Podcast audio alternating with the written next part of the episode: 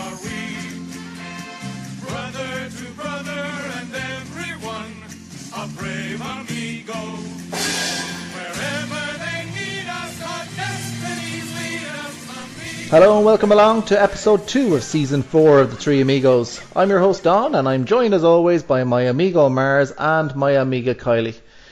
Last week's show we covered a lot of the value options and touched on some of those candidates who you might want to avoid, and also maybe the teams for whom fixture gods have been kind in the opening game weeks. This week we want to cover off a lot of the strategies that F B L managers might choose to employ, especially with us coming, of course, into that blank game week in game week one. One thing I wanted actually to give you guys a shout out about was the Get to Know You episodes, which we recorded earlier on in the off season, so do check those out in our feed.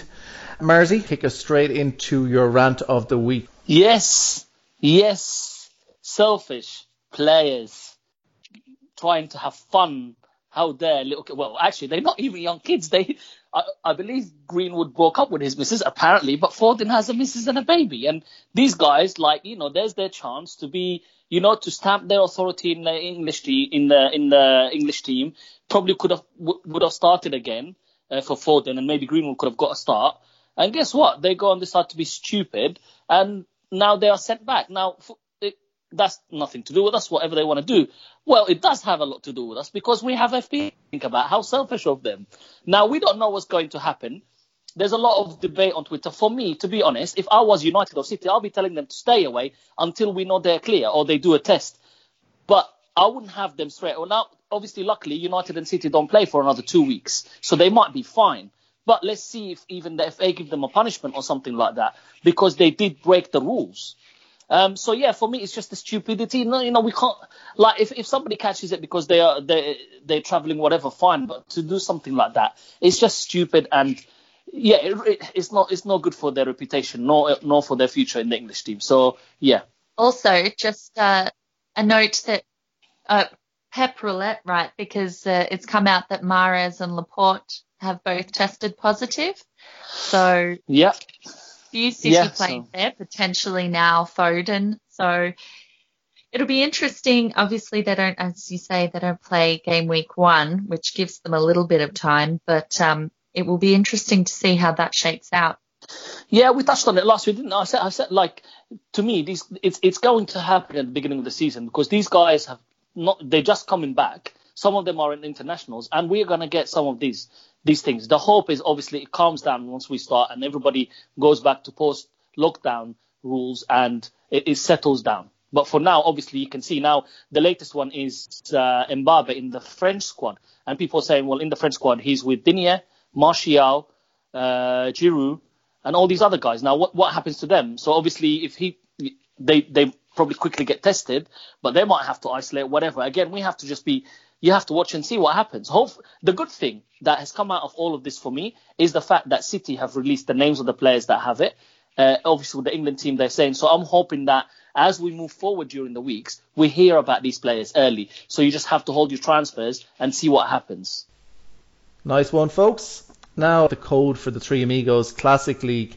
Um, you're more than welcome to join. We, as we always, we de- tend to close the league like after three to five game weeks. Um, as we kind of like to have our leader, one that has been with us from the get-go. N J seven W W W is the code for that one, a nice handy one to remember. Um, so, um, yeah, join up to that and compete against your amigos and the rest of the listeners who are tuned in tonight. Um, as we mentioned earlier on, strategies is what we are definitely focusing on in this week's podcast. Um, and, of course, there is no bigger strategy than how to uh, how to actually navigate this blank game week in game week one. Man City, Man United, Burnley and Aston Villa all blank, as you all know. Um, so really it is, everyone is kind of trying to figure out the best way to navigate this. Go in with none of those players, no, no, no players from those teams in our squads, or maybe keep a couple of them on the bench and just try to get through game week one and have a little bit of an advantage over other managers. Uh, Kylie, come to you first on this. Um, what's your plan in order to navigate this blank game week? So... This could become, I, I had two key options here. So like many, I believe, I'm, I've looked at Aubameyang, first two great fixtures, um, then followed by a trickier one. And he is something of a flat track bully. So it's reasonable to hope that he will deliver effectively in the first two game weeks. Um, he then makes a really nice shift to De Bruyne or Sterling, if that's your, your preference, um, in game week three. Obviously, you could do it in game week two, but they play Wolves, and that game week United have a more attractive fixture, I believe, Palace. Um, so for me and, and the masses, I think, or certainly the masses on Twitter seem to be thinking very similarly. Um, I will hold off until then.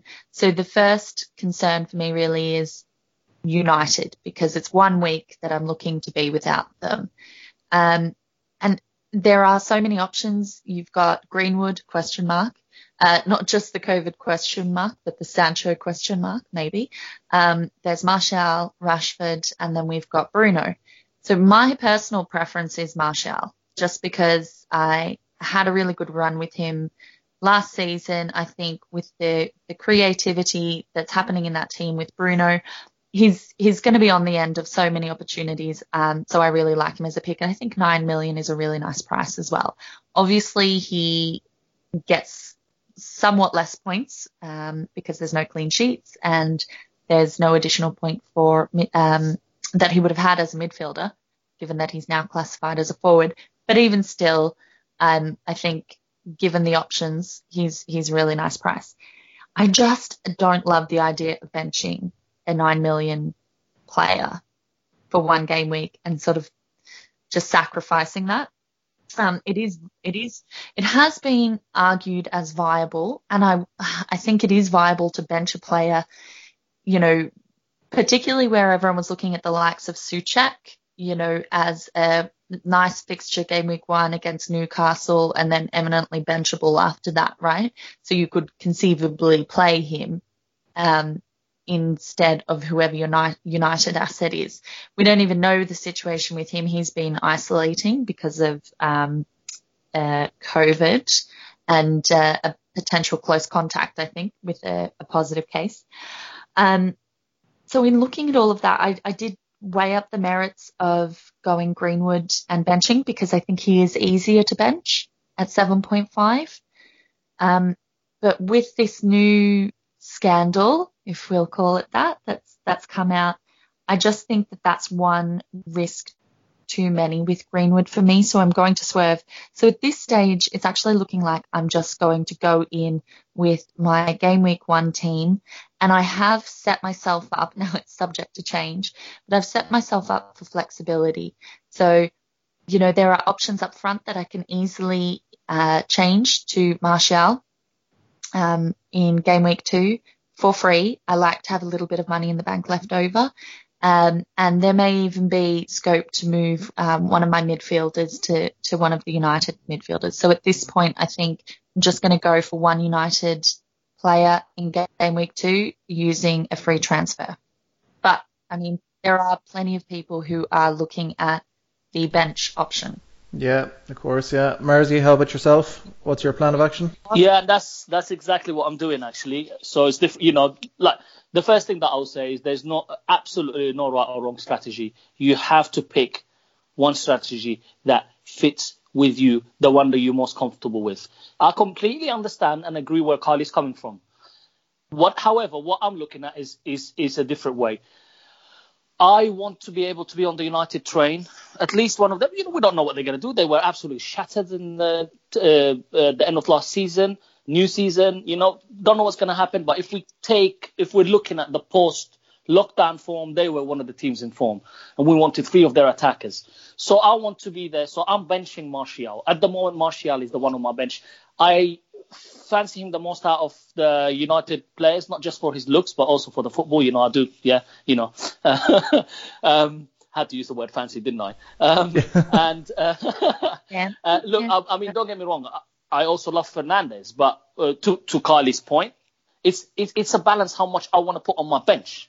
I'm happy because I have also two other strong, I believe, other strong strikers that I'm playing with. So I'm happy to bench him for one game and then he's there, because my aim is to have two free transfers for game week three. So I'm also flexible, like Carly's saying. Now, obviously, I'm going to be even more flexible. And if I need to make moves in game week two, take a hit uh, uh, for game week three, I will be. But I'm trying to plan so I don't have a planned transfer. It's I feel it's the mistake personally that I made last year. If you remember this time last year, I decided to go with Aubameyang and Mora and then switched after two games to Kane. And to be on, and, and that was deliberate. Aubameyang still had good pictures. It's just I wanted him at the beginning. And actually what ended up happening is I was like, oh, I don't want Aubameyang to do well because I really want to bring in Kane. So this time I'm just going with the players that I want long term as much as possible. I look at United's pictures and they look beautiful. And if I need to add to reinforcement, I can, because I'm trying to be, again, like Kylie said, be flexible. I have different uh, uh, high players that I can bring down to bring in uh, a Greenwood or, or, or a Rashford or even a Fernandes if I want to. You can't have them all, right, with Salah and Aubameyang and K D B and your Sterling. So you have to pick.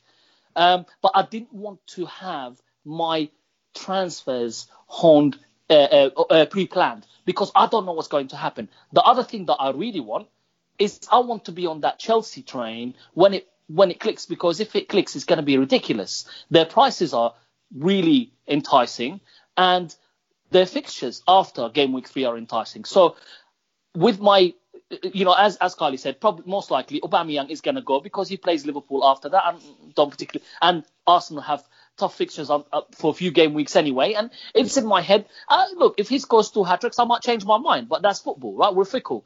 But for now, he's kind of like the one penciled in, if you like. Penciled, maybe rubbed that, whatever. Yeah, to make way for a Man City or a Man United guy. Yeah. Exactly, for a City player. So then, if I have two free transfers, my aim is I have, uh, at the moment, a placeholder is Ali in midfield. And he's eight. With the with the five that I get from K, uh, to going to K D B or Sterling, that's eight point five. That's Havertz, that's Pulisic, that's Ziyech. You know, uh, Greenwood if I want to, Foden if I had to, right? So I'm just kind of like trying to be flexible. Spurs have good fixtures. That's why I'm going for Ali. He's playing behind the striker. Uh, would I want Son? He frustrates me. Do I really want Ali? Probably not, but it's a nice I'll, starting I, point. I'm, I'm considering Ali as well, I think. Um, and, and it might be brainwashing from All or Nothing, to be honest. I didn't watch it. To be honest, uh, I didn't watch it. Yeah, I, I think I think there is a good bit. I think there is a decent bit of probably um, not brainwashing, but there is a little bit of influence coming. I think with from that show, which is natural. Um, I know the same thing happens with yeah. hard, hard Knocks in the N F L too in the States. It's um, when that show's on, that team tends to get um, a little bit more love because people get to know the players that are uh, that they're watching. I don't know if it's that they're getting more love. I think they're getting love because of the fixtures um, and the perception that um, Mourinho has a second successful season second belts. season mm. as well. Um, I think with uh, Ali, it's probably the early conversations that, you know, we've seen where Mourinho has been trying to push him. We do know that Ali definitely had successful spurts um, under Mourinho. Uh, certainly more than was happening for a good long while under Poch before that. Um, but I think it's more just the price point and really alluding to what Mars is talking about here. Uh, you know, it, it it's good to be flexible.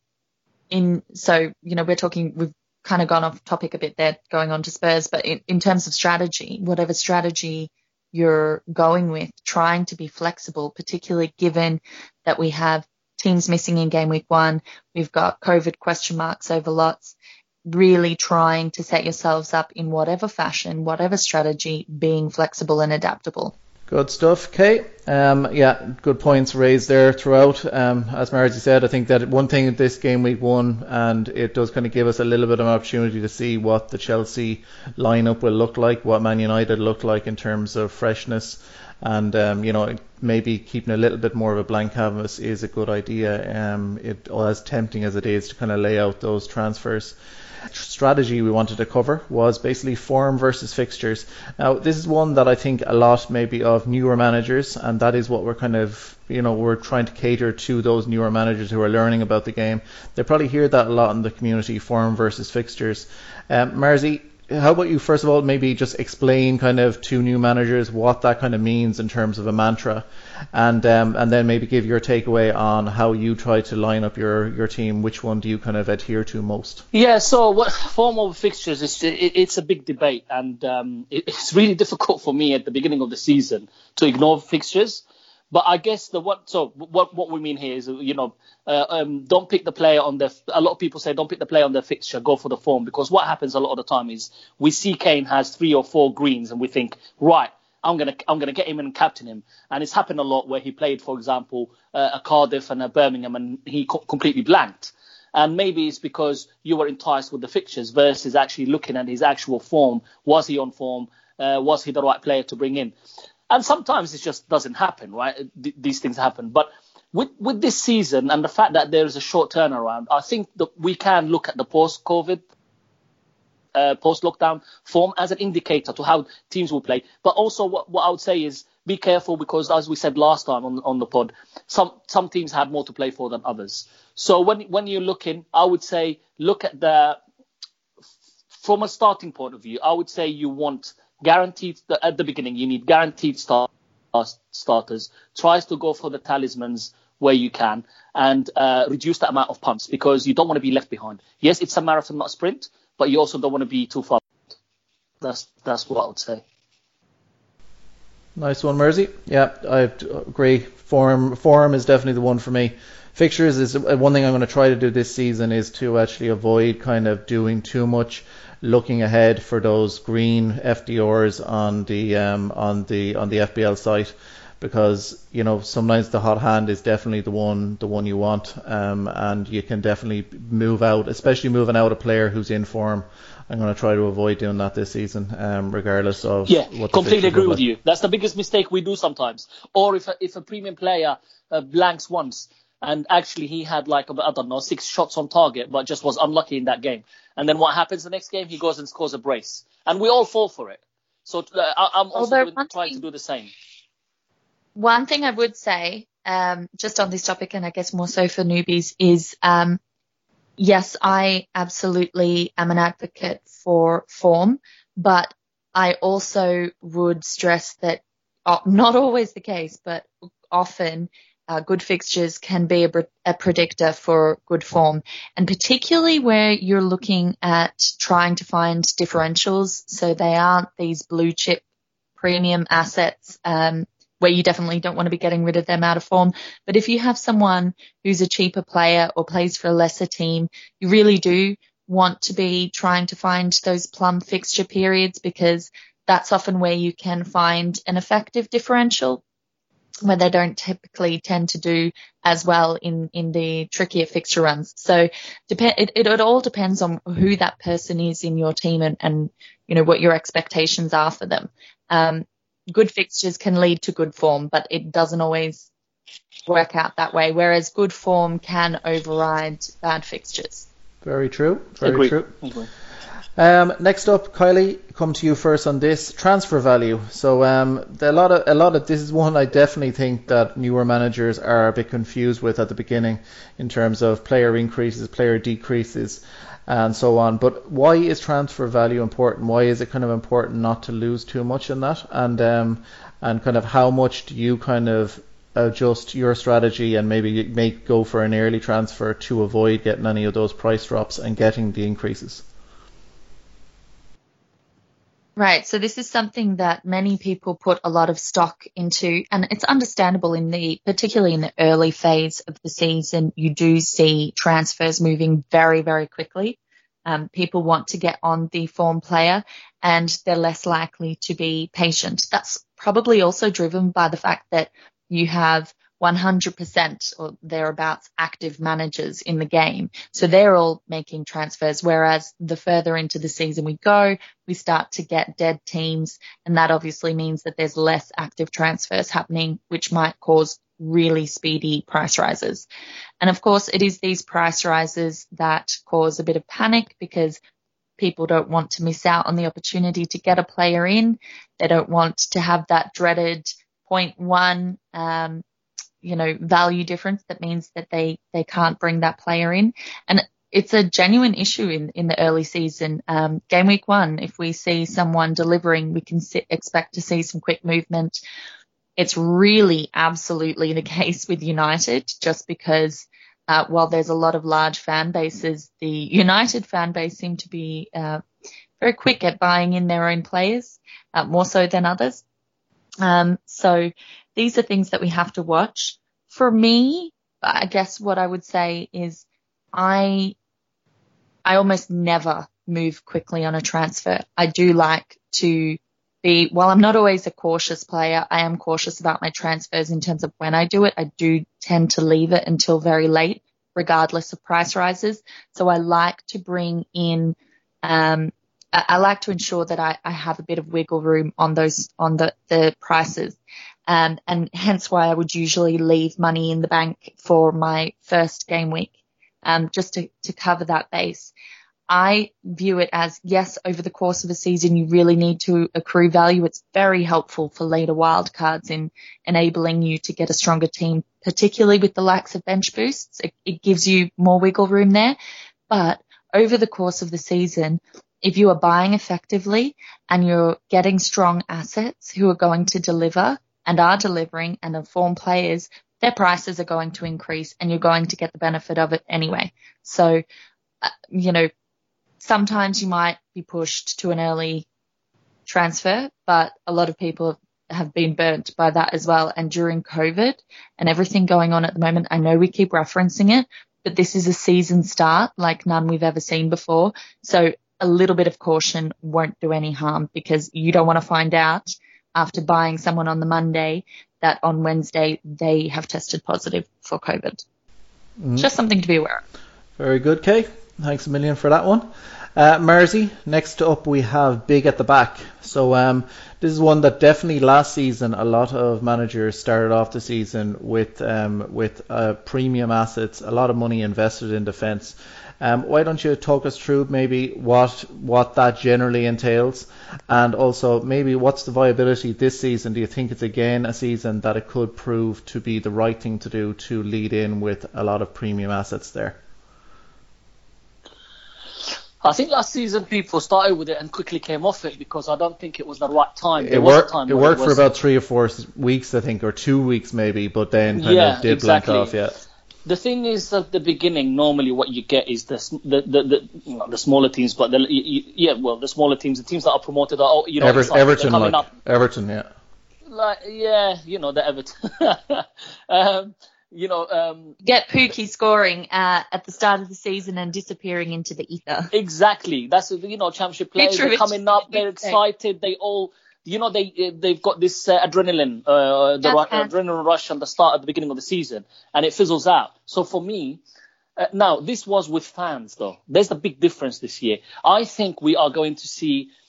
I do think, listen, so big at the back is basically, so, to the newbies, uh, it, it is what it is, basically having big defenders. And the reason this all started is because people like Trent and Robbo are just as good as as any, in fact, better probably than any of the midfielders right now at their value. I would argue maybe Greenwood is, is, is a little bit uh, maybe equal or better, but if they get clean sheets and goals, then definitely you've got Trent, Robbo. Then you've got people like uh, Laporte, who comes in with, with potentially some clean sheets and, and, and goals. Van Dijk, uh, you've got the certainty of starting. Liverpool being strong at the back, keeping clean sheets. So sometimes people double up on Liverpool. Uh, you've got... Um, uh, Doherty is, is another ex- uh, great example now with his move to Spurs.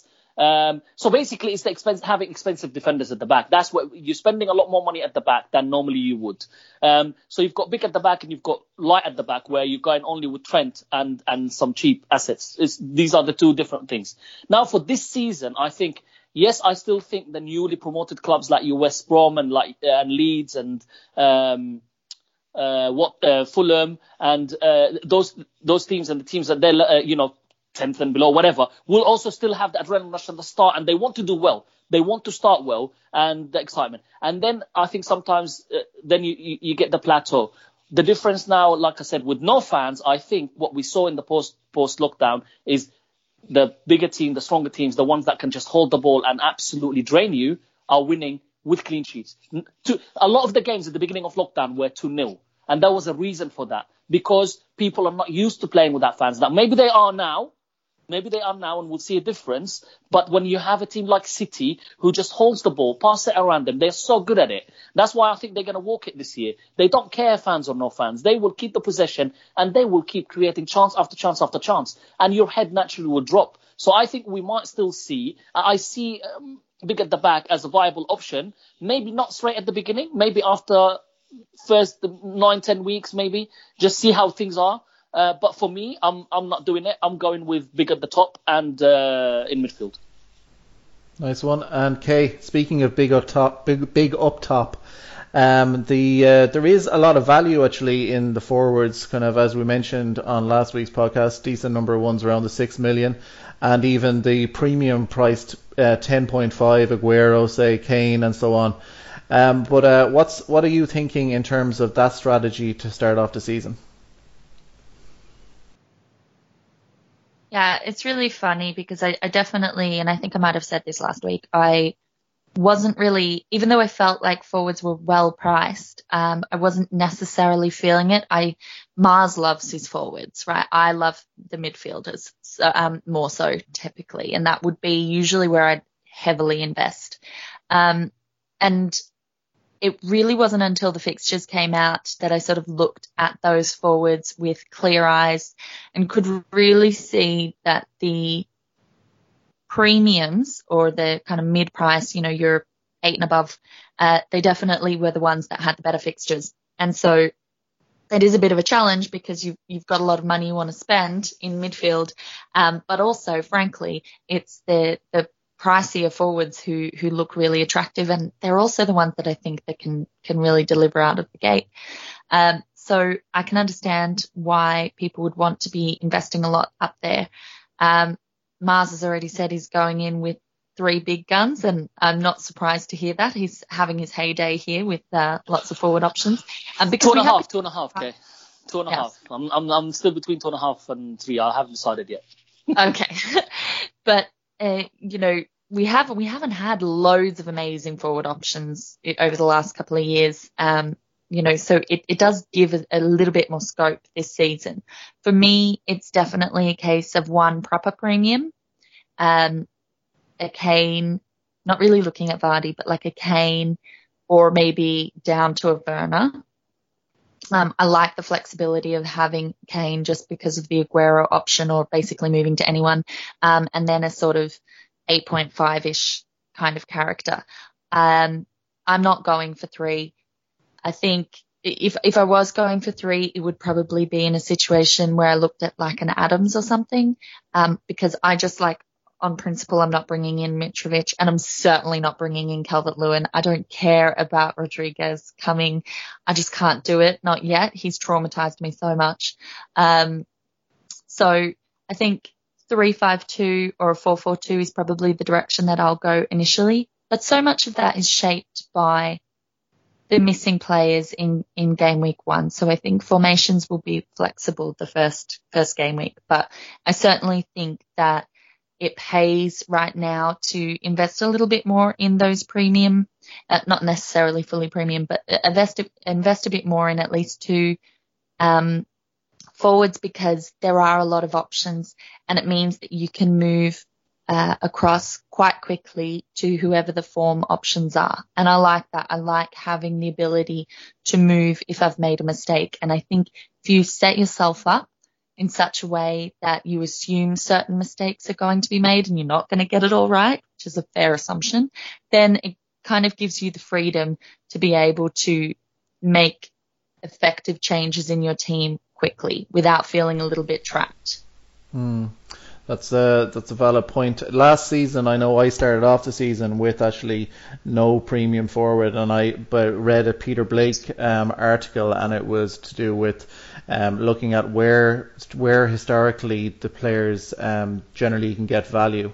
And one thing they said is generally for them, when you pay the big bucks for um, in defence and midfield, you're more likely to basically get value for money and get the returns that, for your investment. Whereas up front, oftentimes it might be like one season might be Callum Wilson, another season might be Danny Ings, but generally you can get one or two players that will kind of emerge that will kind of wet that at a at a bargain price.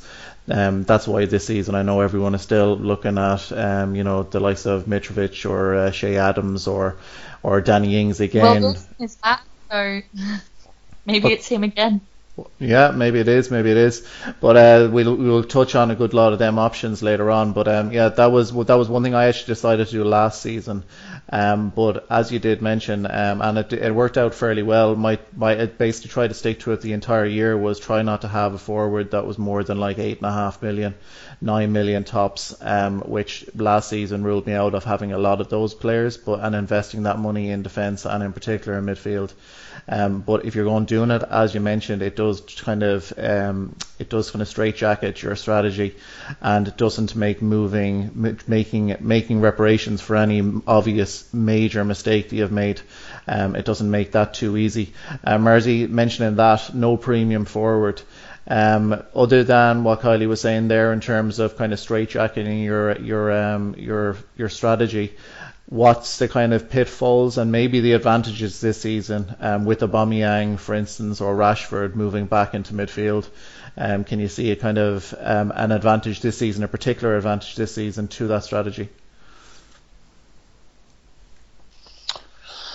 Um, yeah, not at the beginning. I think the fact that United and City, unless you're doing an early wild card, I think the fact that United and City are not starting. A lot of the premium midfielders are not starting in game week one, and then, you know, debatable whether City have an easy game or not in the second game week.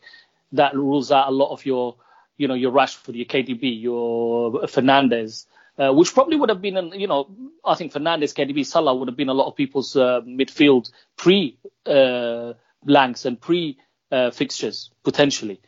Um, the, the one thing I don't like about Uh, no premium forwards is, is exactly what you guys just said. Is is if you want to move up, it's really difficult. So I would rather start high up, because a lot of the premium forwards that we just mentioned, like your Kane, like your Werner, like your Martial, they have really good fixtures. You can move down. If it doesn't work out, you can move down. However, if your if your uh, average forwards, let's say, uh, are not delivering, you really can't go anywhere.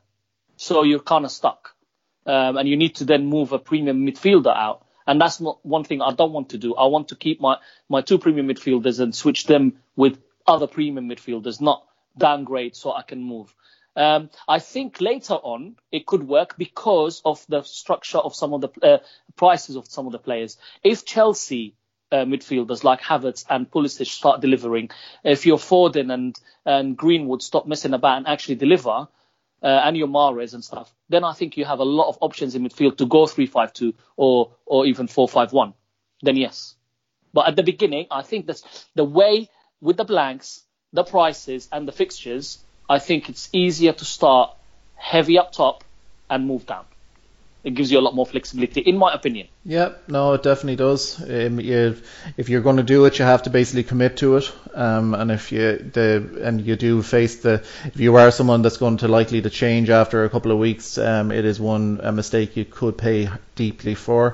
Um, by having to maybe take some hits to um, to make those moves. Um, next up, we wanted to talk about goalkeeper strategy. Um, Normally, and one thing you do see an awful lot of rookie managers do um, is that they tend to spend a lot in, in the goalkeeping position. Now, a lot of us experienced managers will know that it rarely, actually, rarely do the higher priced goalkeepers actually prove worth their um, their price tags, unless they're like going through a particularly um, green patch of fixtures, whereby they're going to rack up a serious number of clean sheets, or if they're maybe going through a double game week or something like that. But usually um, it is those kind of trying to find that quality bargain priced goalkeeper um, to start the season. Um, this season it's a little bit different for, I know myself, I have two playing goalkeepers at the moment, two four and a half million ones. That's primarily actually to do with the COVID, um, with basically trying to give myself a little bit of protection in case one of my keepers was to go down with COVID or have a fixture postponed, um, which is obviously worst case scenario. Um, but um, at the moment, I'm on Ryan and I'm on McCarthy as well. Um, I'm not trying to, one thing that new managers do think sometimes to do is do a little bit of rotation with the keepers. But um, that rarely works out because you generally end up picking the wrong keeper each week, and it is um, it's a recipe for frustration. Um, what do you think, Kylie, on the goalkeepers? Um, what what way do you plan on starting off this season? So, uh, yeah, I mean, I guess I would preface by saying I I never spend much on goalkeepers because there's there's just not enough margin between the uh, higher priced keepers and the, the cheaper ones. And indeed, it, usually the premium keepers, it's a it's six mil, uh, six pointer or nothing, um, because they just don't tend to get those save points that really drive the bonus, uh, because they have stronger defense in front of them more often than not, and they're not facing as many shots. Um, So it's it's usually in the four point five range that I would happily look. Maybe later in the season I might stretch up to someone else. Um, I don't like rotating keepers at all because it never works out for me. I do understand the merit of spending the extra four point five to have two playing keepers uh, just to, for a security blanket. And if I were to do that, I'd probably still be nominating a primary one, and then just having that other one there as an insurance policy. Um, another strategy, and this is one that I've been weighing up as well, is the um, king and heir strategy, often referred to uh, by Tom on Who Got the Assist.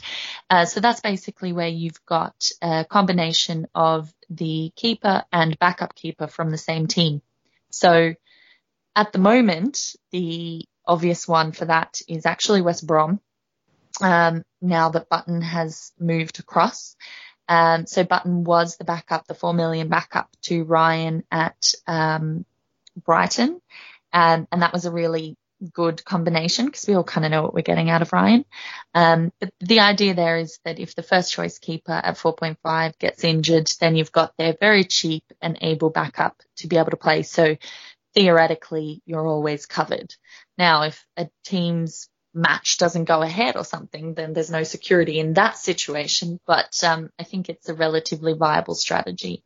Um, unfortunately, the two preferred four point fives, who are Ryan and McCarthy, do not offer that anymore. Um, but just for reference, that that is an option that's that's there. Um, at the moment, I've just gone for, I have uh, McCarthy in at the moment, but that's subject to change. Um, but I've gone with a four point five and a four. So I don't have a backup at the moment. Um, I'm all about that risk. That's it. Risky girl. Um, the next up, we are going to co- cover a bunch of players who are being debated in the F P L community.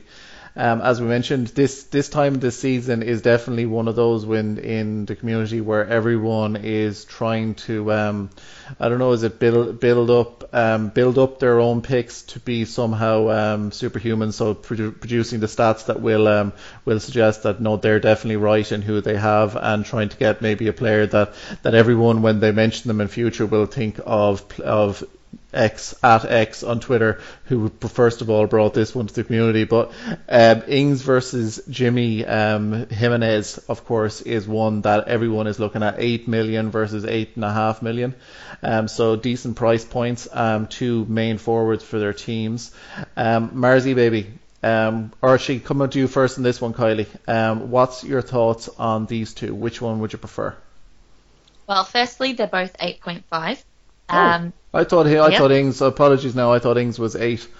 I haven't even looked no, at him really. Coming in at the same price, and justifiably so, because there was four points in the difference uh, uh, in terms of their overall points from last year. So Jimenez got one hundred ninety-four points, Ings one hundred ninety-eight. So whilst whilst they had quite different uh, starting prices, they they did finish very similarly. Um, and interestingly enough, so Jimenez had seventeen goals, seven assists, thirty-three bonus. Uh, Ings twenty-two goals, two assists and forty bonus. So Jimenez scored five more assists than Ings, and Ings scored five more goals than uh, Jimenez. But um, there's very little in the difference, except I guess to say that Jimenez played a decent amount, sort of four hundred fifty or thereabouts more minutes than um, Ings did. So there's a few matches worth there. Um, so over the course of the season, they finished very, very similarly. They both have decent runs to start. Um, Jimenez, arguably the more difficult first two fixtures with uh, Sheffield United and then City, but then they have a lovely run, uh, West Ham, Fulham, Leeds, Newcastle. Um, Ings has Palace, Tottenham, Burnley, West Brom, Chelsea and Everton. Uh, so good fixtures, and then maybe slightly trickier ones, though. I mean, Chelsea's defence hasn't been great shakes, and uh, we'll see what happens with Tottenham. Tottenham do have a lot of fixtures coming up. Um, if we look at post-lockdown form, um, just because of recency, uh, Ings scored seven goals with one assist, four goals and an assist for Jimenez. Um, attempts were very similar, so it was twenty-two in total for Ings during that period of nine games and nineteen for Jimenez. Both had nine shots on target, so as you can see, Jimenez was slightly more clinical, um, and it was six big chances for Ings and two big chances for Jimenez. So there's a, a bit more quality in terms of the chances for, for Ings, and obviously we saw him convert more because he scored three extra goals there.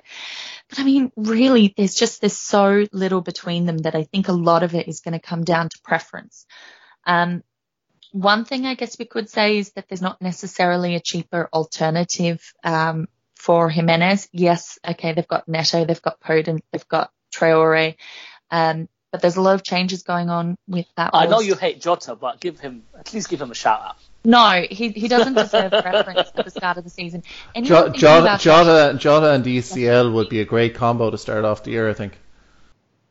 Oh, my God. These are the two that have trolled me. And indeed, uh, it could not be better put than in um, Monkey. There's his reference, standard reference, in his uh, thread today um, saying basically don't consider Jota because uh, it takes him three months to realise that he plays football. And this is absolutely true. Take it from someone who has, for reasons unknown, had him in her starting lineup in game week one for the last two seasons. Do not do it.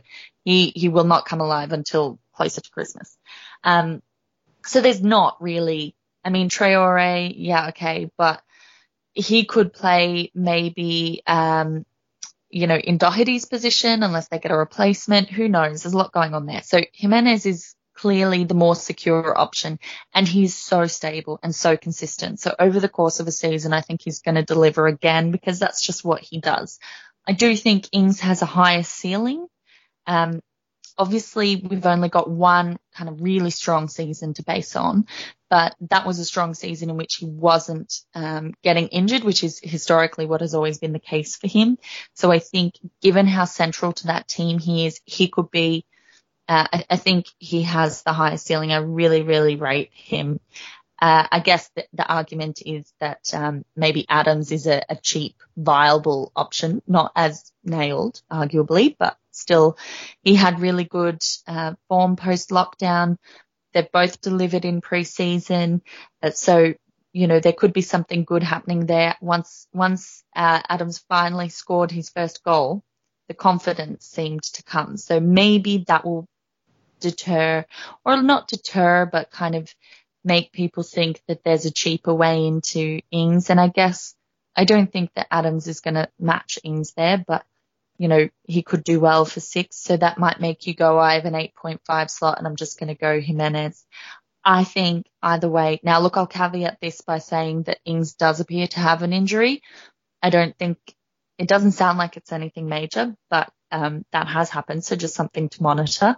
Um, but I think either way, they're two really strong options. They're really both very similar. And it's quite handy that they are the same price to start because it does give you that flexibility to move uh, from one to the other. So I, I wouldn't judge anyone too heavily for yeah. going either way. For now, they've kind of fallen, both of them have fallen. Basically, kind of, flip a it, coin. If you want one yeah. of them, just flip a Go coin. It's your preference. It's yeah. which one you prefer. Really but I uh, yeah, absolutely. Both of them have kind of absolutely. fallen. They've fallen, but in between my price points really so far because I'm kind of going going either above them or below them really in price. I haven't looked at um that that, that eight and a half for now. But uh, I've seen teams see. with both of them, and I get it. I've seen mm. teams with both of them, and I get it. They are Good Mister Value, Consistent, yeah. Mister Con- as, as well as Mister Consistent, especially Jimenez. You know, he will he will he will tick along. Yeah. Uh, Jimenez is what I always describe as as uh, same as Uber. Really, I mean, don't get me wrong, I like Jimenez, but both of them are perfect draft players because you can just leave them in there, and you know they will get you near the yeah. two hundred points. True that. So, Mersey, um, next next player comp we wanted to do was actually the aforementioned Kylie Touchingham there, Adams, Che Adams, um, versus Mitrovic. So, Mitrovic was definitely the flavour of F B L town um, when he was in the Premier League last with Fulham. definite bargain, and he's nail starter, the main man. He'll be involved in all the goals for Fulham. But um, which player would you come down on the side of in that debate? It's it's a difficult one. Uh, obviously, difficult to compare them because one is in the Premier League, one is in in um, was in the Championship. So you know, but if you look if you look at it, I mean, look, Adams uh, for the first thirty, thirty game weeks got forty points in total, and then post lockdown, and let's look at post. Post-lockdown, thirty-nine points, four goals, one assist, four point eight eight per game. Yes, yes, you're hearing me talking stats. Um, uh, seventeen shots in the box and eight on target versus twelve and two. So did he get the confidence? Yes. All started, funnily enough, against City with that lob of, uh, what's his name, uh, Edison. Um, so, you know, Carly touched on it. You get a saving of two point five if you go Ings, uh, if you go uh, Adams, Uh, over Ings, absolutely. But you are, you know, the, the thing is here, we, he's not the talisman. Uh, Carly also touched on the fact that he might be a rotation risk. I don't see that. I think actually their front two is Adams and Ings. Now, will he come off earlier before Ings? Maybe. I think Long and Obafemi are way be- behind those right. two. There. Yeah, it's probably just that he might get a little bit of a rest or come off a bit earlier. Seems preferred, exactly. Right? I'm not think, an expert on that team. But. Yeah, no, I, I you know, from, again, look, the eye test from watching them, he seems to be a lot more. If you remember this time last year, uh, Carly, you started with Che Adams, didn't you? A lot of people did as well, and I'm and this is my worry: is are we going to get the same? But you know, if we go in fixtures form, he definitely deserves a shout out, and also the fact, um, uh, for me, it's about the combo. You know, if so, uh, I'm, I said I want to go big, big up top. So I'm to, um, uh, at the moment I have Werner and Martial. I can have Ings, but it means I want a five. Uh, I, I'm gonna have two five and a half midfielders. If I go with um, uh, Ad, uh, Adams, I have an eight midfielder and an easier move to Chelsea, a bit more flexible. And this, to be honest, my debate right now. Right now, it's I'm gonna have one of the Southampton strikers because I think they have good fixtures and they I like their manager and they are team in form from post lockdown. So I'm gonna go, be on one of them. Um, do I want to miss out on the Che train with Monkey? It will be unbearable if he scores, and but it will be hilarious if he flops as well. So you know it's it's it's, it's a balancing thing. The one thing, and for the newbies. The one thing that I'm thinking about is, would I even consider Adam if I, Adams if I wasn't on Twitter? That's my question to myself because I'm trying to put the noise of Twitter out. I would definitely, me, five years ago, would have gone for Ings. But I'm also trying to be a bit more flexible and a bit more clever. Aren't you comparing him to Mitrovic? I am. I'm just saying the benefits of having Ing, uh, uh, having uh, uh, Adams in your team. Now, if we look, so, uh, or that price point, if you like. Now, talking about Mitrovic, so thank you. Now, quickly touching on, on their fixtures, got Palace, Spurs, Burnley and West Brom. Um, touching, uh, talking about Mitrovic, if we look at their fixtures, they've got Arsenal, Leeds, Aston Villa and Wolves. Maybe not the best start, but then after that, from game week six, they've got Crystal Palace, West Brom, West Ham and Everton. Now, Mitrovic comes as a talisman, and that's the biggest difference between him and Adam uh, Adams. Um, also, he is actually experienced in the Premier League. Um, in twenty fifteen twenty sixteen, he was with Newcastle, nine goals, four assists. twenty eighteen twenty nineteen with Fulham, eleven goals, four assists. So he, you know, he's he's taking pens, he's playing. Um, he was top goal scorer in the Championship last season. Um, actually, and, and I was really surprised with that. forty starts, ninety minutes. The games that he missed, the six games that he missed, four suspensions and two injury. The guy is definitely a ninety-minute man, and we all love a ninety-minute man. Um, the one thing that we all know about him is he loves a yellow card. So he had, in the last two seasons, sixteen yellow cards, eight in each. So he's quite consistent as well. Um, look, if you look at the data just by itself, a talisman versus a non-talisman, it points towards Mitro. I think it really depends if you want a bit of this, uh, of the, uh, some people I've seen gone with Ings and Mitro, and I think it makes sense. If you want, a, if you can't have Ings and you want a bit of Saints, Adams makes sense. I think it really depends on your structure. I think you could easily switch between them, start with Adams, and then when you see how Fulham are playing and when they go into that nice early, easier fixtures, you can jump onto uh, Mitro. Good stuff, Marzi. Uh, Kay, Kay giving out to you there about, about straying off topic, Marzi. And she, yeah, I, and, I, I, and, and, and she, just, I, be, I believe she had cov- she had covered Adams in her one. I, exactly. But, um, yeah. I'm always getting told off. My yeah, all, always get given out to, really, Mersey, and it's it's harsh. Well, someone has to be responsible for keeping uh, you guys in line. That's so it. Just... That's it. uh, and speaking of keeping guys in line, Kylie, because I think that people need to. Um, People need to be getting a little bit, a bit of a slap on the arse if they consider going into game week one without Salah. What do you think? Uh, what do you think on that one? I know it's it's uh, it's one of those ones in a game week where they're coming into against a promoted side at home, champions, um, and going into that game week one without Salah or Mane potentially. Um, it does seem like a ballsy move, but what's your thoughts on it?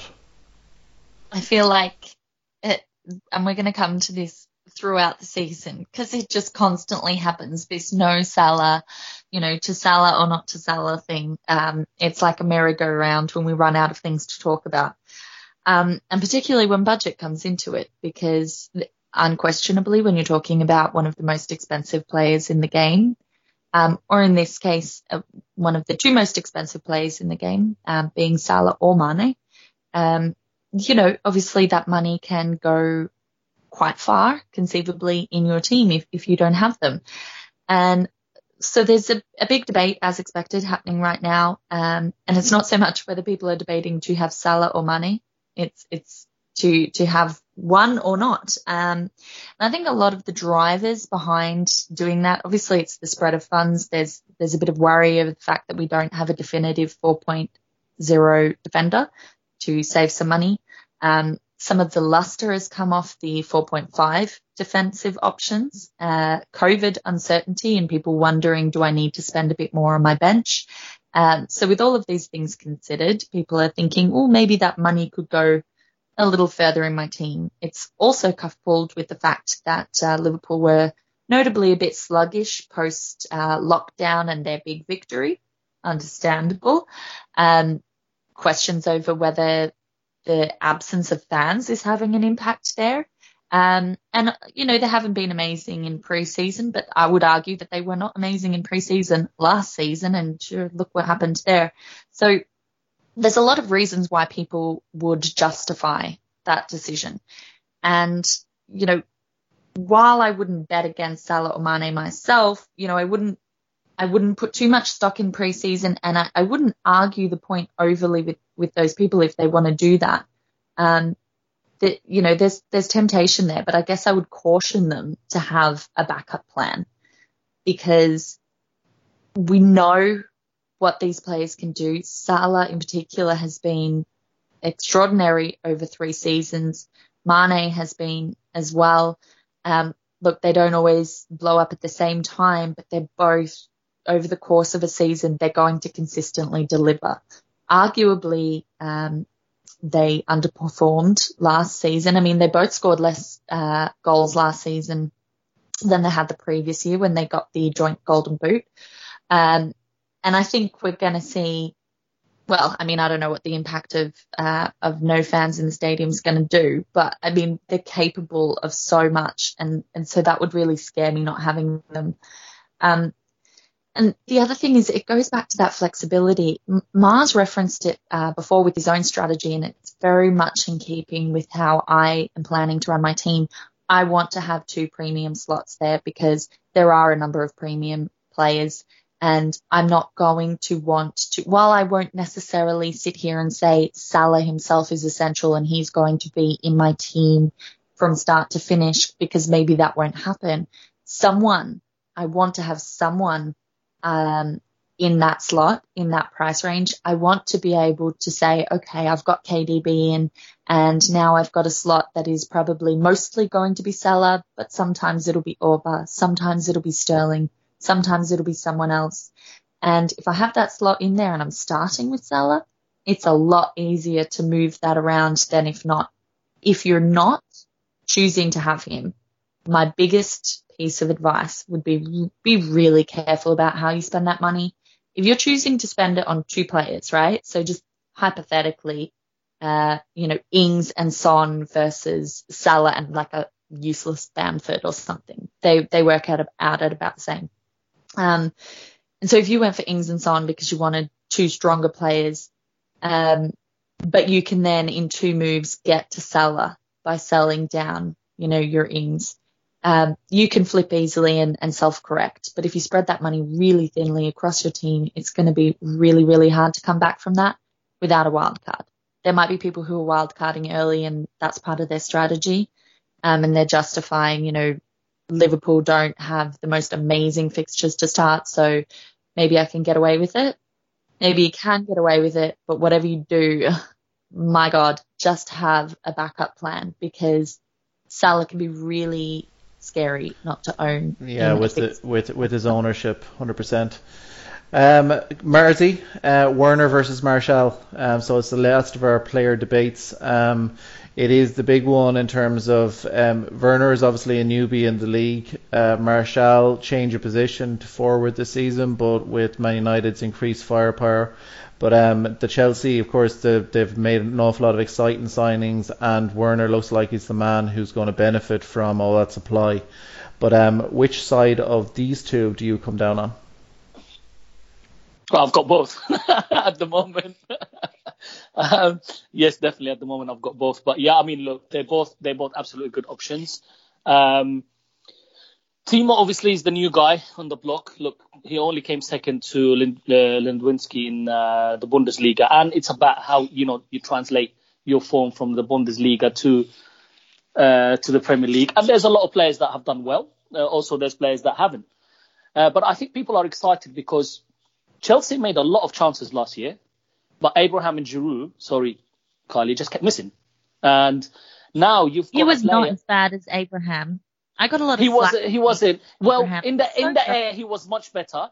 And let's, okay, in the on the floor, yeah, I mean, he was still better than Abraham. And look, the, Abraham as a kid and the kids that Chelsea had last year did them a great job and finished, obviously, you know, got them to fourth. I'm not surprised that Chelsea needed to invest in players like Timo. You know, this guy um, had twenty-eight goals, eight assists, and he loves shots. sixty-four shots on target, forty-four percent of them in uh, scored. Um, he made sixty-one chances and and fifty-three key passes. So he loves to assist as well as scoring goals. Um Now, the one thing that for me is, a, is about Werner is where where will he play? And it's, it's the whole thing about Chelsea. For me, the reason that I might not go with Werner and start with Martial and somebody else, so if we're thinking about is it Werner or Martial, is because for me, Chelsea is it, it, too many new players. It's a wait and see. However, there's two things that w- worry me. One is I think they need a striker like him, so they probably start with him in the middle maybe until Pulisic, but then... Or will they go left and Pulisic comes, you know? But I think they will start in the middle anyway, and he can still score, by the way, just like an Aubameyang style, maybe less frustrating.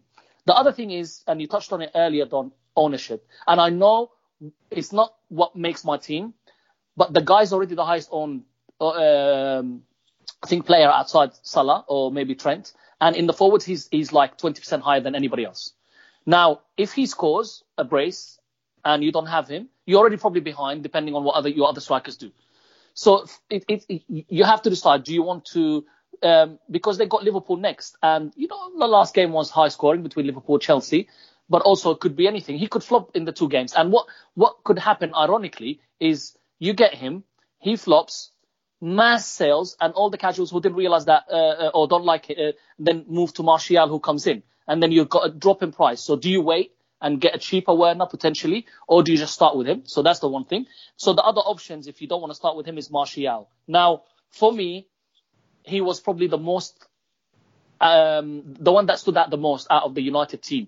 I just feel in the final third, in the final third, everything goes through him, as in in the box. He seems, look, he had um, forty-seven touches in the box, eight key passes, nine shots in the box, six on target. This is just post-lockdown.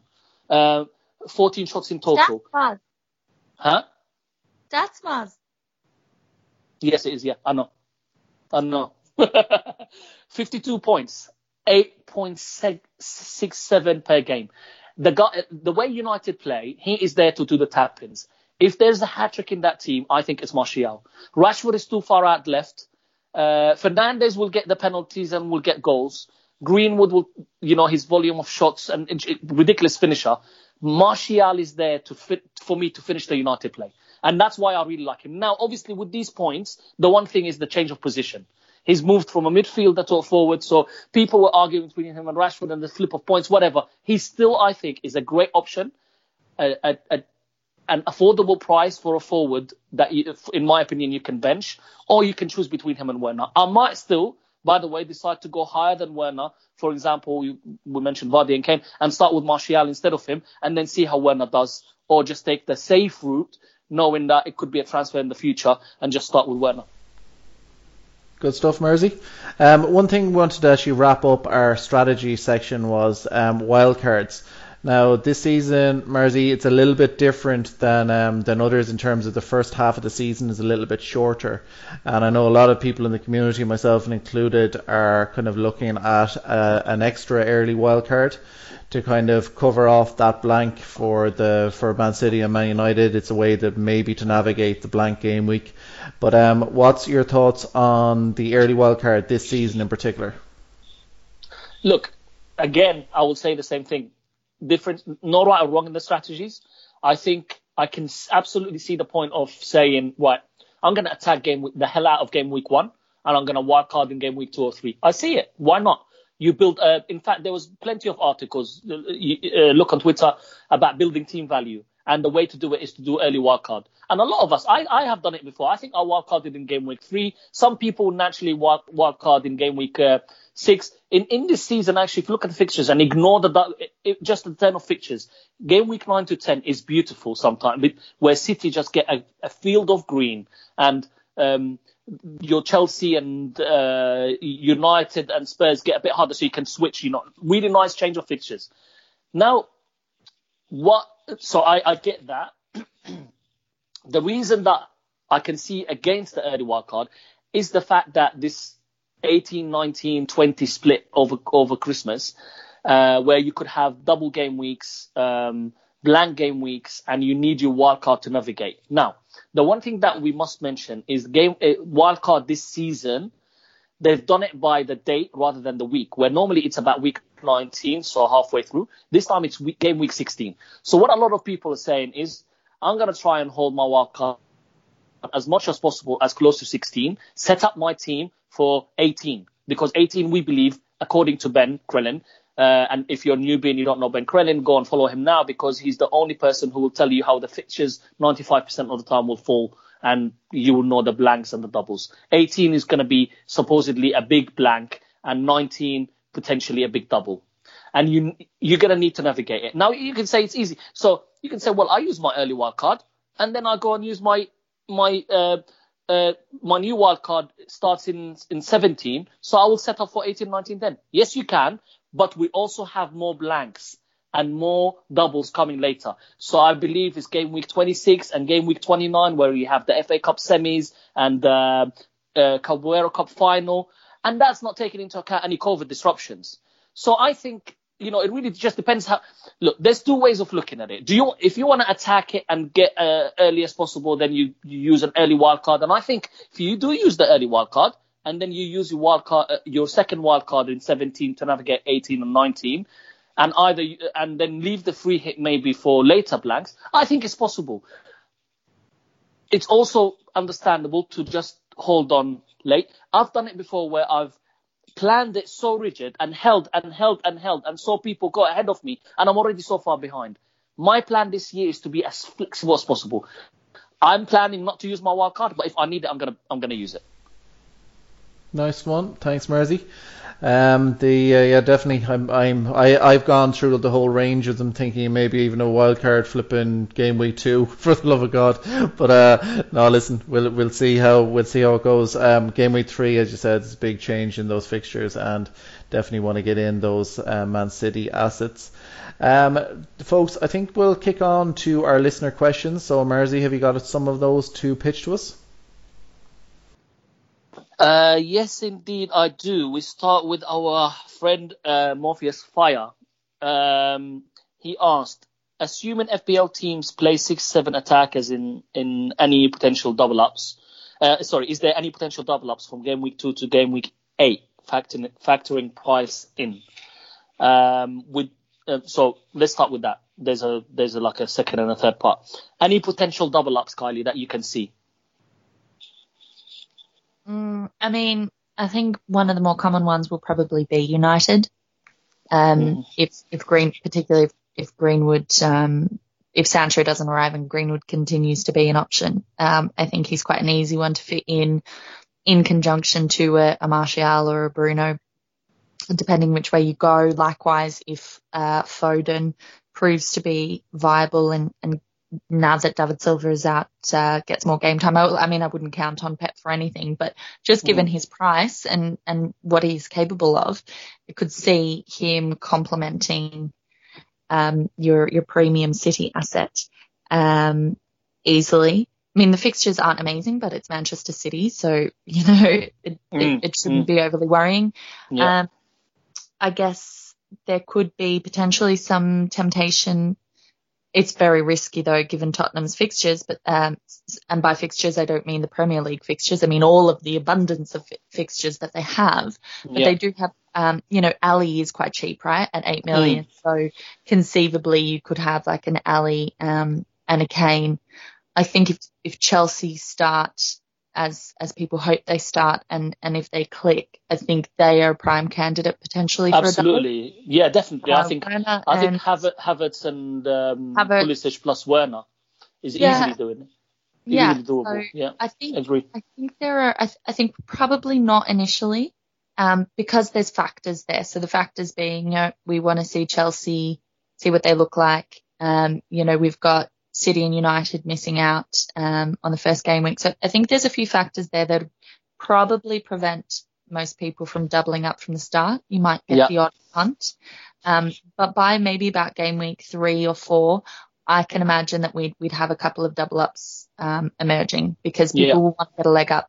Um, you know, with Chelsea, um, the, you know, Timo's ownership already Uh, suggests that, you know, this is going into Bruno territory. And if he actually performs with that early ownership that we're seeing, yeah. um, then, yes, that could get even higher and then you're not really getting that advantage. So people will look elsewhere in that team um, and likewise with United. So it, it happens every season. If we see form emerge quickly for a team, then I think people will pile in. Yeah. But I'd, I'd hold off. I, I can't believe you missed the, the obvious retro double-up. Ryan Fraser, Ryan Fraser and Wilson. I mean, I could really go. I mean, yeah, it's vintage, vintage scenes right there. Absolutely. Um, but are we really going to ever double up on Newcastle attack? I they mean, actually have good fixtures, but here's the, that, which is what I'm leading into. I think uh, double ups on premiums, premium teams, top six teams, absolutely. I yeah. think where I draw the line, and don't get me wrong, Ryan and Wilson uh, a few years ago had double up. For, what I've seen teams with treble, so for uh, treble ups, people think see value in Saints, and they've gone with a defender, a midfielder, and a forward. And I just think that's too much for me from one team that is not free scoring, not in the top, do, not going to win most of their games. Like, do you know, like for me, there's teams that you can double up on or, or treble up, and teams that you have to be really careful.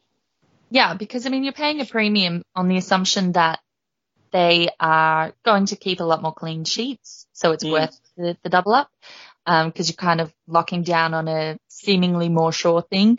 Um, and likewise, they're going to score a lot more goals. I mean, otherwise, right, you know, these other teams would have premium assets and they don't. Yeah, yeah. Don, uh, would you look at Man City defence?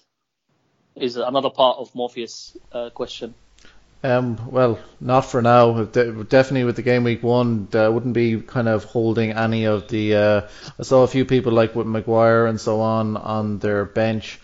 I wouldn't try to, I wouldn't try to, you know, we were talking earlier on about trying to ride people out on the bench and just keeping them there for, so to limit the number of transfers later on. Um, mm. I wouldn't do that with any defenders, to be honest with you. Um, none of them really are. Laporte is the obvious one, um, but other than Laporte and Ederson, I wouldn't know for sure um, who's going to definitely get starts every week for Man City. And personally, no, I wouldn't. Uh, and Laporte has tested, anyway. What's that? Sorry, Kylie? Well, Laporte tested positive for COVID anyway, so we don't oh, know. Oh, did he? Mm. Yeah, right, he yeah. did. Yeah, him and Mahrez. Yeah, yeah, yeah, and, yeah. Yeah, I've seen a lot. Of, I've seen a lot of people shouting Cancelo, Uh, it's it's impossible okay, to yeah. know though. It's like it's it's, it's yeah, you know yeah. you don't you don't mind. Sometimes the pep roulette is worth playing, but uh, in general, I think it's only really for the attacking players. I'm not going to play pep yeah. roulette with the defenders. Absolutely not. Absolutely not.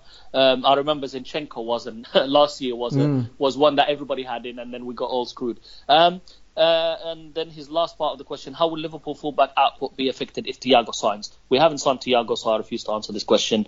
The Liverpool fullback output will not be affected by anybody. No. Um, yeah, exactly. Um, thank you, Morpheus. F B L Fool at United Fan ninety-six. Um, Carly, I'll come to you. What players do you think are going under the radar? Under the radar? Yeah. I it's feel a, like... That's Twitter a tough one. Yeah, when you're on Twitter, that's tough. Under the radar. um, I think. I think maybe...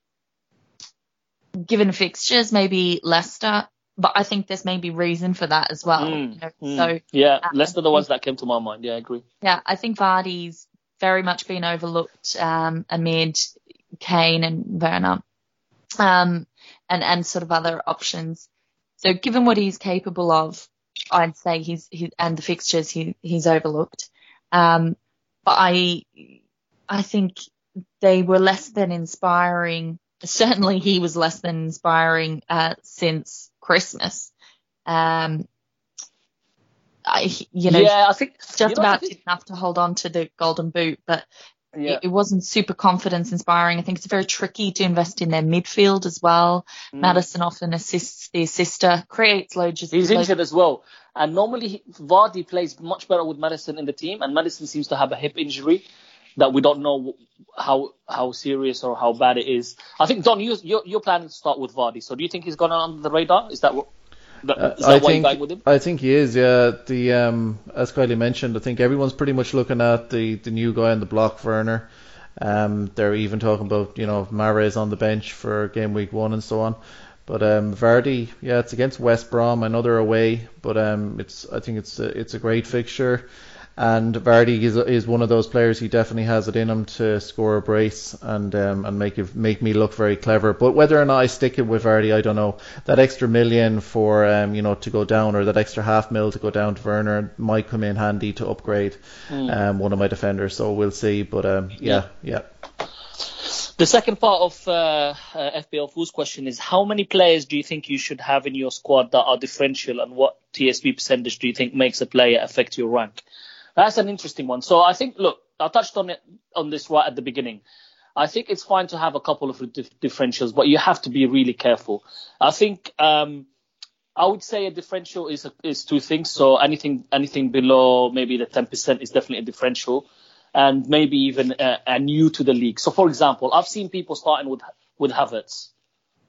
The guy just signed yesterday. He might start, yeah, and apparently he's done well in training. Start? They have, they have a lot of exactly. options now. Too many options out there, you know. Uh, whereas with Werner and Ziyech, at least, they've had the whole preseason with them. So I can see Werner starting for sure. But, Ziyech you know, is injured, isn't he? He is. He, well, yeah, he's, he's yellow flag. But at least they had the, the preseason with them. I think players that signed late that are out of the league, because maybe Wilson and Fraser will start, uh, maybe they might start, but like him, maybe it's it's it's it's a risk. So it depends how many risks you have and how many of those blanking players you have on, on your bench. Now, um, um, what what percentage do you think makes a player affect your rank? I mean, I think anything over thirty percent. So when somebody's owned by one in three players, I think that's that's where uh, you start. And, and if and he's a prime, and if he's a prime candidate, a uh, captain candidate, exactly. yeah. Exactly, and he's a captain. Yeah, then you're looking at potentially over one hundred percent effective ownership, and that's when it really hammers you. Um, yeah. But I would agree. I think uh, outside of captaincy candidates, uh, if, if they're around that sort of thirty percent mark, then, yeah, the, you are going to feel the impact of that. Yeah. Because that yeah. is one in three players. And, and as, as just to answer the question, how many players, I would say it's fine to have a couple of differentials. I, I normally try... Yeah, I mean, look, it, it also depends on the position. I think in defence, I don't look at uh, the percentage because it depends on your strategy. Many of us will go for four point fives or, or, or the big.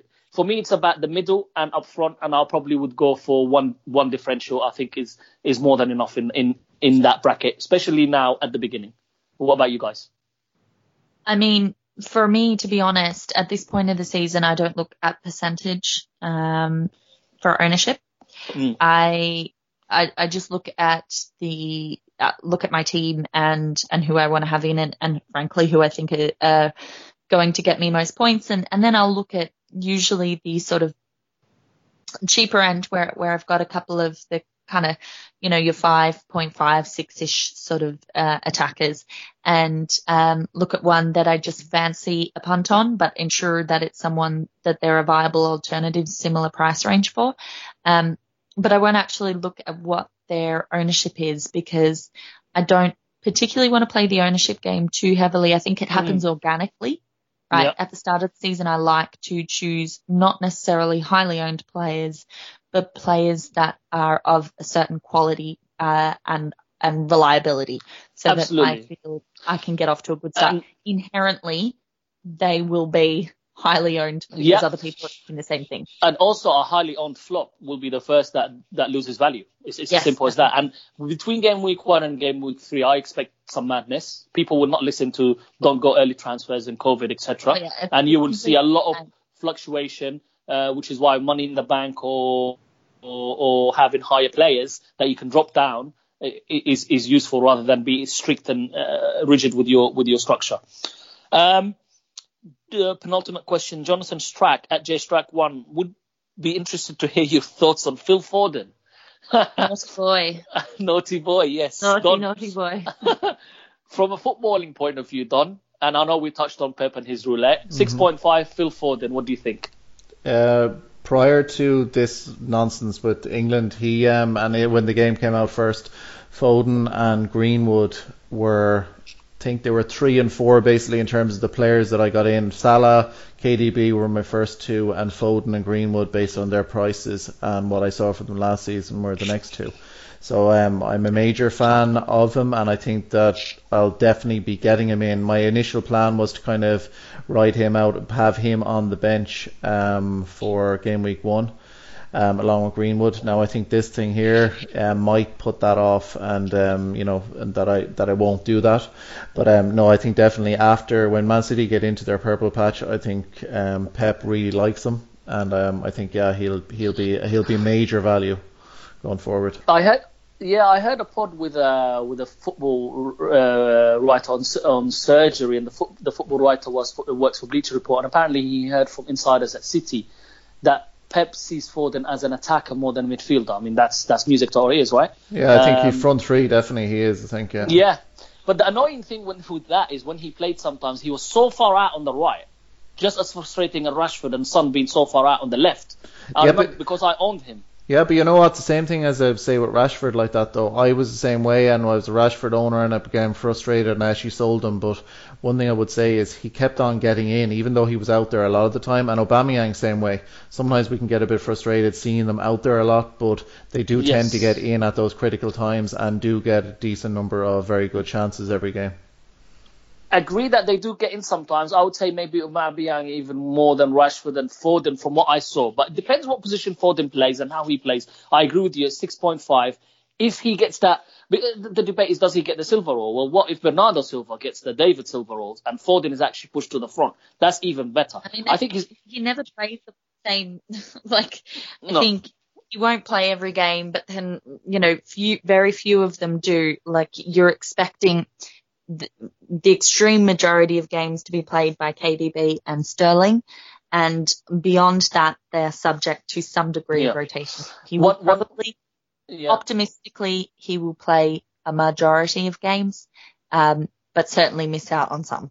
The good thing As, from an F B L point of view, the other thing that I noticed is that Foden plays the easier games, K D B delivers in the harder games. So you yes. can actually have them both. Um, and for me, Foden is definitely one to watch, and one uh, at the beginning I want nailed nailed starters as much as I can, and then once things settle down and we are into the groove of things and City are smashing people, you see how they play and you bring them in. I definitely would not start with him now with the blank after what happened and until I see how Pep is setting up his team. That's that's just my own opinion, um, but I, I agree with everything that you guys said as well. Um, last question, F B L King, the Fantasy King. This uh, too. This this um, caused an uproar in the Amigos headquarters. Who's finishing highest this season amongst the amigos and amiga? And is there a dodgy forfeit we can look forward to seeing on Twitter from the loser? Somebody claimed to be the head. And I questioned, what, we both questioned, I mean, which period we, we had, are we looking at? A female uh, leader claiming that he had been superior historically, uh, which we questioned, I think, validly. Um, look, we all know there's only one queen up in here. So I've got my crown ready to go. And while I donated it out of the kindness of my heart last season, I claimed it back. Kylie, can I just say something? Over the last three seasons, it's two one zero, and the zero is for you. Just, I'm just you know, I, looking at I've, that. I've won, Since yeah, two, I've two of the last three seasons. Um, yeah. Mars one of them, and one for K, or yeah. for zero for well, K. The last two, no, yeah. the last two seasons have been my two worst, but I don't think I'm bad as your two worst. Yeah. Well, listen, listen. Yeah. I'm just going by the high. Yeah. I'm going by points. I looked well, at it I because think, no, my I history is better. Gone. My Absolutely. history is better. You don't get you don't get you don't get this kind of um, flipping having a row on the air on, on who got the assist. I, yeah.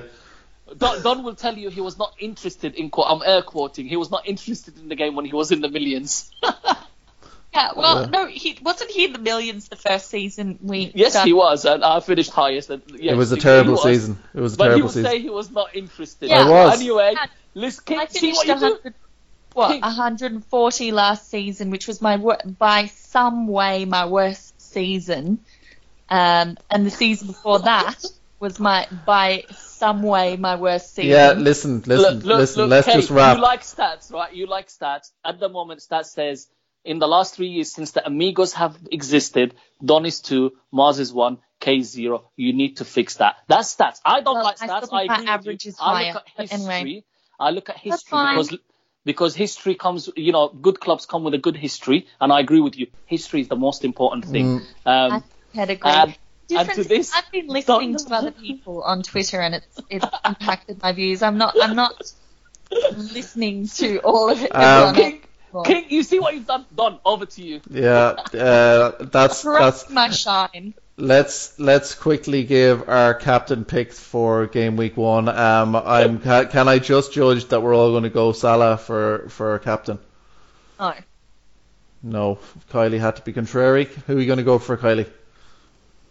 A shocking development there. When am I ever ever like that? Um, I'm debating about Aubameyang. Yeah, yeah, no, fair. I'm between fair the shout. two as well. I'm between the two. I'm not sure really. Um, one is the captain, one is vice captain for, for all three of us anyway. Uh, basically, yeah. yeah, but uh, yeah, no, I think I'll just stick on Salah as I've had him for since since the beginning. I just went for Salah at home. Um, that'll make the difference for me. Uh, folks, that's all we got time for on tonight's show, and um, our our last one before the key season gets started. So um, we have been Mars, you can find at Mars zero five, Kylie, you can find at Kylie F B L, myself, you can find at The Marple Curse, and of course make sure you're following our group account at three amigos F B L. Thanks as always for listening, and best of luck in game week one. Adios, amigos. One for each other. Brave amigos are we.